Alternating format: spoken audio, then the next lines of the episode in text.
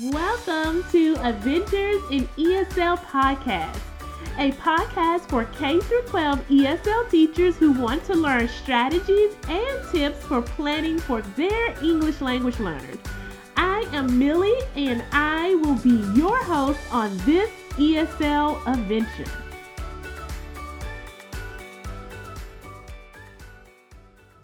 Welcome, teachers. I am so excited to be here with you today. I am actually in a hotel right now, preparing uh, to get ready to go back home. And I'm just really excited once again to be here with you all. We are on episode 76.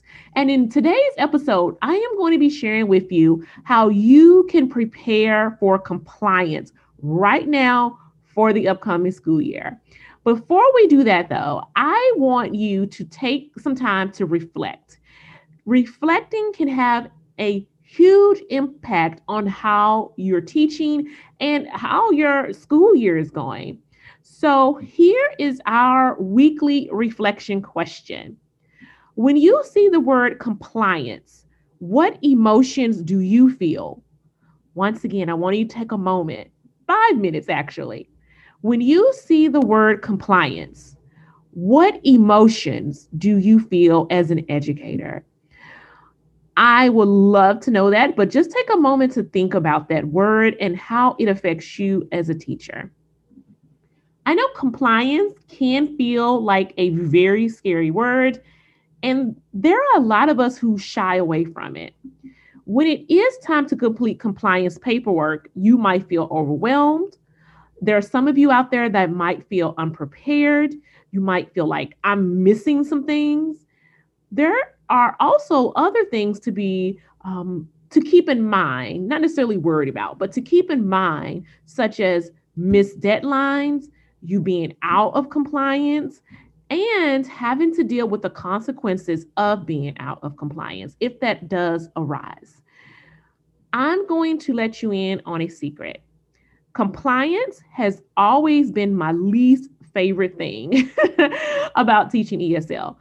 I love planning, I love creating lessons. Compliance to me was just paperwork. That was until I realized that compliance is more than just paperwork. It is about advocating for your students and ensuring everyone else is adhering to what the students are entitled to, by federal law their rights as an advocate or you advocating for them. Once I changed my perspective, I realized that preparing for compliance was equally as important as preparing for my lessons. I was just stuck on how I can do this for the upcoming school year. I decided to first familiarize myself with any upcoming changes in compliance for the upcoming year. For example, there was recently a change in the exit criteria for language learners. This helped me to determine how I can plan my scheduling for the upcoming school year. The planning also relieves some of that overwhelm that you might have or that I might have at the beginning of the school year. Let me give you a second example. One year, I was creating a compliance checklist. And then I realized when I used that same compliance checklist at the beginning of the following year, that checklist really kept me on track and gave me a clear idea of everything that I needed to be doing to ensure that I am prepared for that school year. I want to go ahead and just give you some quick, easy solutions. The first thing that I would like you to do is take some time to familiarize yourself with the beginning of the year compliance procedures and routines. This is especially important if you are a new teacher or that you're planning on becoming an ESL teacher. Those compliance pieces are what you're going to have to tackle at the beginning of the school year. The next thing is create you a beginning of the year compliance checklist. Think about what you have to do for scheduling, what you have to do for testing, and any paperwork that you need to complete for the beginning of the school year. If you're a new teacher and you're unsure of what to do, reach out to your school district ESL advisors. See if your school has an ESL lead or if your district has a person that you can contact. You can even reach out on the state level and see if there's any information on the state level of anything that you can do for your compliance. That leads me to the next point. Remember to reach out to your state ESL office if you have questions about compliance, if your local contacts can't help you or they don't know the answer. Reach out. There are also amazing organizations out there, for example, TESOL, that support teachers and can also give you some additional help as well. I want to encourage you to take some time before the school year ends or before the school year starts just to create you an action plan for your compliance. This will allow you to be ready to tackle compliance at the beginning of the school year. That reduces your overwhelm, that can reduce you feeling um, unprepared, that can reduce you, um, helping you adhere to those deadlines that you have.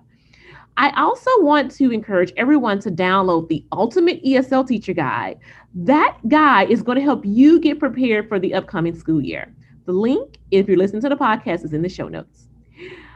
I would love to know, and everyone else would love to know, how do you plan on getting prepared for the upcoming school year?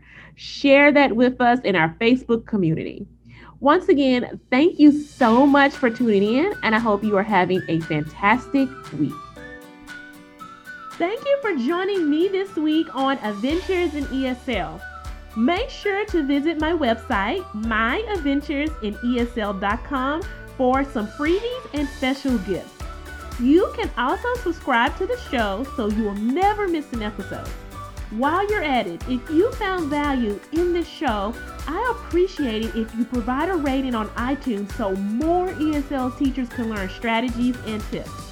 Thank you so much for tuning in today. And remember to stay positive and always have high expectations for your English language learners. See you soon.